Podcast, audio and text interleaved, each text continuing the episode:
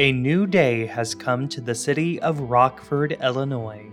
At the grand piano in the dining area, Daphne is sitting at a table having a cup of tea and reading over the morning edition of the Rockford Register Star on her iPad. As she takes a sip of her tea, Marcia walks over to her table. Good morning, Daphne. I thought that was you across the room. Daphne smiles politely as she shuts her iPad off and also takes off her reading glasses. Good morning, Marcia. It's been a long time. That it has. And if it's okay with you, I like to sit and hopefully we can catch up. Hmm. Don't let me stop you. Hmm.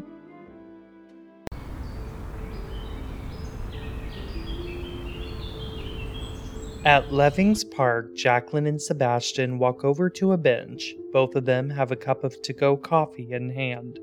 Dad, I'm so glad I finally got the chance to see you. Same here. Looks like you're doing well these days. I take it Mom hasn't told you about what happened to me yesterday? Ah, well, she told me about Devin's fight at school a few days ago. Did he get into another dust up? No, thank God. Then what happened to you now? I ran into Derek. He's back in town, temporarily, but nonetheless, the past just came flooding back, and it wasn't exactly a beautiful reunion.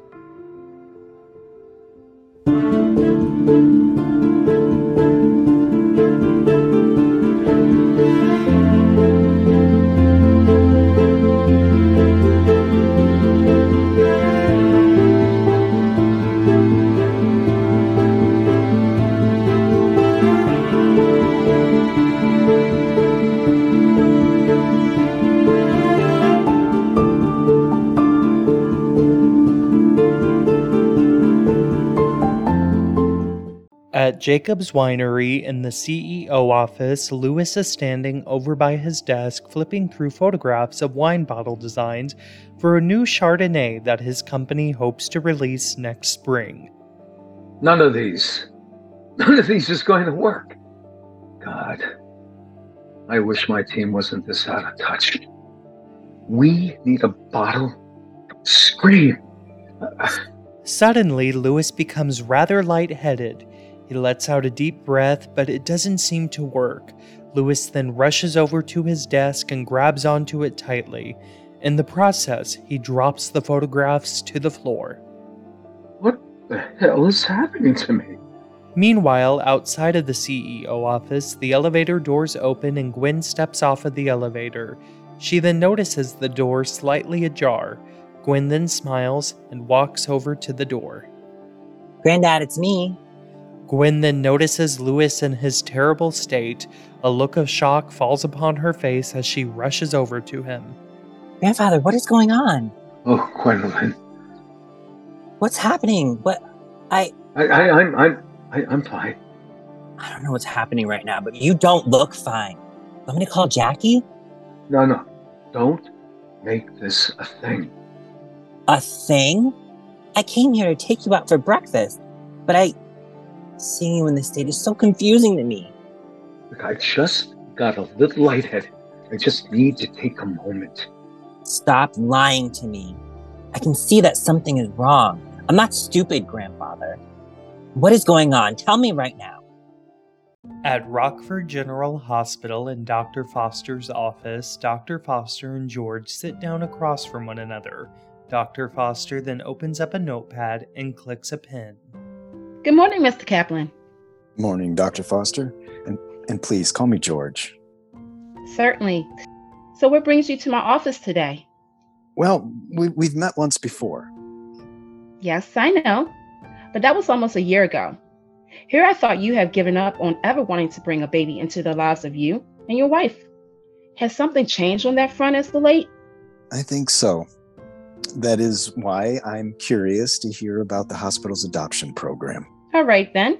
Well, ask me anything, and I will do my best to answer your questions. At the Livingston home in the living room, Derek is standing by the couch talking on his cell phone. I appreciate you fast tracking those distribution contracts, Mr. Rosenberg. No, it means a lot to me that you're staying on top of this. Look, I gotta go, but I will be sure to keep my email attached to the hip all day. Oh, yeah, you have a good day too.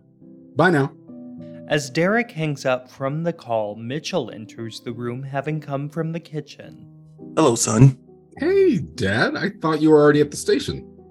Believe it or not, I left my wallet here, but I'm headed back there soon. Before I go, however, I overheard some of that phone call.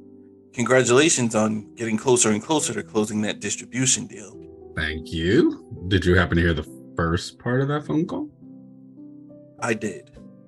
Son, when were you going to tell me that you were staying in town for a few weeks instead of the initial three days? Well, I was going to tell you and Mom at dinner tonight. And were you expecting your mother to tell Jacqueline? I don't think I was expecting anything. I just thought she would. Anyway, they do work together. And maybe Mom will tell her in order to prepare her for seeing my face around town more. Warning her would be wise. I heard about your run in with Jacqueline at the hospital. I'm sorry it was unpleasant. Me too. But it's not like I expect her to let me back into her life. I broke her heart, Dad. I broke her heart. I just met my son for the first time ever, and I am just hoping that before I leave town, I can be in a much better place with him. You want to get to know your son, don't you? I think I do, Dad. You know, I don't know why I've been resisting being a father to him all this time. The scandal caused a lot of heartache for everyone involved, but it has been over a decade, son. I think it's time you stop running from your past. Maybe you're right about that. Maybe it's time I stop running and just take a moment to catch my breath. At the Sunset Shore Hotel in Nerissa Suite, Nerissa is standing in front of a mirror putting on some red lipstick. Upon hearing the knock at the door, Nerissa closes the tube of lipstick and then walks over to the door. Well, hello, hubby. We need to talk right now. Look, Frank, I'm sorry about yesterday, but I felt as though I needed to finally lay eyes on Daphne. Up until this point, I've only had a dossier on her. Daphne's family owns one of the largest wineries in Illinois. You own another of the largest wineries in You wanted me to win Daphne over and marry her in order to take over her company in a nasty divorce. Nerissa, getting her shares takes time. It's not something that can happen overnight. I know that. I'm well aware of our plan. And, honey, you're good at this. We've done this sort of thing before. But this is different. Jacob's Winery is not like that old lady in New York we ripped off two years ago. I know that this is a bigger company, but Nerissa, you've got to let me do my thing. You've never interfered in our plans when I take over company. Why are you doing it now? I guess I'm getting nervous because of how big this winery is. Well, you need to calm down. Come back down to earth. Don't forget the kind of woman you are. Trust me, I won't. Could have fooled me. I've got this. Then prove it. Same could be said for you. Look, I might be moving too fast, but you need to move faster. We need to get something going here. I am. Daphne and I are having our re wedding of sorts in less than five weeks. Her whole family will be there. It will be the occasion that I've been waiting for. And then, one month after that, I'll slip in for the kill. By the end of the year, I'll be able to potentially bring you those shares. So you see, the plan is moving at a good pace. Fine. You better get going. I know that Daphne got suspicious of your whereabouts last time. That's the only reason I stopped by the house. Love you. I love you too. Oh, Franklin. I can't believe you think that the only reason I had stopped by Daphne's home yesterday was to save you for having to come up with some lousy excuse about your whereabouts. there is something more to this plan. Much, much more. But don't worry, my darling. All will be revealed soon. Back at the grand piano in the dining area, you and your new husband seem to be rather happy. We are. Congratulations on your new marriage. Jacqueline tells me he's a real charmer. That he is. But look, Marcia, I don't mean to cut you off, However, I feel as though you didn't sit down at my table to make small talk.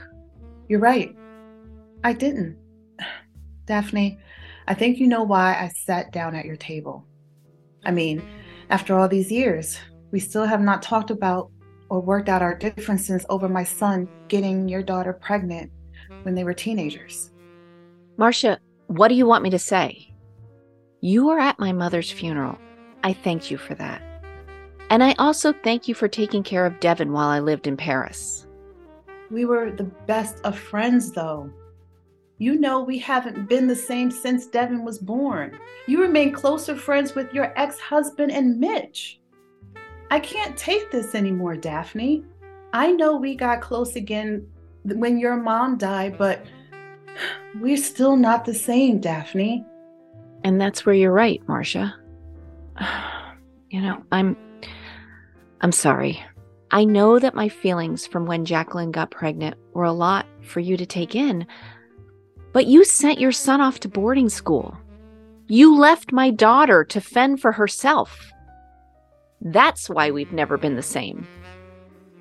And even though you've been there for my daughter and my grandson, it has always been hard for me to forgive you for the fact that you sent your son away before he had time to raise Devin with Jacqueline. Looking back, I should have let my son stay in this town. But that was a joint decision between me and my husband. And it was a joint decision between me and Sebastian at the time to be upset about your son getting a free pass while my daughter stayed here in this town. I'm sorry to have disturbed you. Marcia, I, I just. No, don't worry about it. Have a good day, Daphne. You too, Marcia. Back at Levings Park. Sweetheart, I am so sorry that you and Derek had a painful encounter. Thanks, but I don't know if it was even possible for us to have a good reunion. I mean, that man has been away ever since our son was born. He abandoned me when I needed him most. And with Devin's behavioral issues, it made his absence even worse. Exactly. I better get back to the hospital. I have a lot to do for my patients from that bus crash that happened a few days ago. I heard about that. What a tragic event. My thoughts exactly. Before you go, however, uh, can I ask you a question? Of course you can, Dad. What's up? What do you think of your mom's new husband? You want me to tell you my opinion about Franklin? You know how much I care about your mother. Yeah. I mean, there's not much to say. I've met the guy once. He seems nice. He and mom seem to be very happy. Good to know. Well, I don't want to keep you for much longer. Okay. Love you, Dad. Love you too. Jacqueline smiles warmly, gives Sebastian a hug, and then walks off. Sebastian then takes a sip of his coffee. Back at Jacob's Winery in the CEO office. Granddad, I love you. You have always been there for me in my hour of need. When I wanted to drop out of law school, you were the one who told me to soldier on. You've always been strong for me and the whole family. I just, I wish that you would let someone be strong for you. Gwendolyn, I will always support you. And I always will be strong for this family, but I don't need for you to be so dramatic. I'm fine. I am a kick ass lawyer. I read body language every day of my life. And I'm an expert at it by now, and I can tell that there's something going on with you. Damn. I wish you were so good at reading people. You'd get it from your grandmother. Grandma Callista always taught me how to be confident. I miss her every day. I do too. If she were here, she would want you to tell me what's going on. You know she would. I guess you're right about that. So, will you stop hiding the truth from me, grandfather? Let's go sit down. Gwen and Lewis walk over to the sofa in the office and sit next to one another. You're kind of starting to worry me. I'm sorry that I'm worrying you. It's it's just that I thought I would not have to come clean about this. somebody anytime soon. Clean about what? For a few months now, I have not felt the best. I've been having a hard time making it through the days and nights. So I went to a doctor yesterday. And? And said doctor diagnosed me with the same inoperable brain tumor that killed you. Oh my god. Grandpa. No, it's it's it's it's all right. What? It's all right? Listen, listen, please. Calm down. Gwendolyn, I need you to be strong right now. I need you to listen to me. Okay. No one can find out about this. I didn't even want to tell you. Why do you want to keep this from everyone? Because Callista's death devastated this family. Your mother left this town for months on end. She's just found happiness. You stayed in bed for a whole week. Jacqueline cried for days. I won't let this family go through all of that again. Okay, but what about your treatment? How do you expect to carry on? I will be able to get into many different treatment programs in order to shrink the tumor. This will at least give me a much longer lifespan than what your grandmother had. God, this is awful. It's not fair. You know better than anyone that life isn't always fair. Gwendolyn, dear, you still haven't told me if you'll keep my secret, though. I really need you to be on my side. I need someone to be in my corner. Oh, I don't know if I can. Oh, but I think you can keep the secret. You're a strong woman, my dear. You are stronger than you know. And in time, I'll tell the rest of the family I just need time to figure all of this out. You promise you'll come clean soon. I promise. Gwen leans her head on Lewis's shoulder. Fine, I'll keep your secret. Thank you. This has been Heritage, created by Galen Roberts and KCS Hutchison. Written by KCS Hutchison and Galen Roberts. Co executive producers KCS Hutchison and Galen Roberts. Narrated by KCS Hutchison. Sound effects and music provided by Soundstripe and Feslian Studios.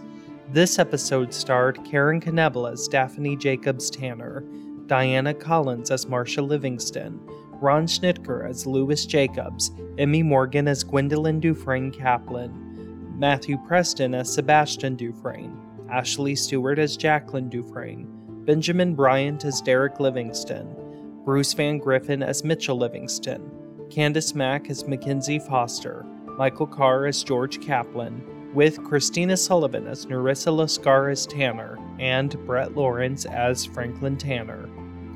Heritage is recorded remotely via Zoom video communications Join us again for an all new episode of Heritage on your favorite podcast streaming platform.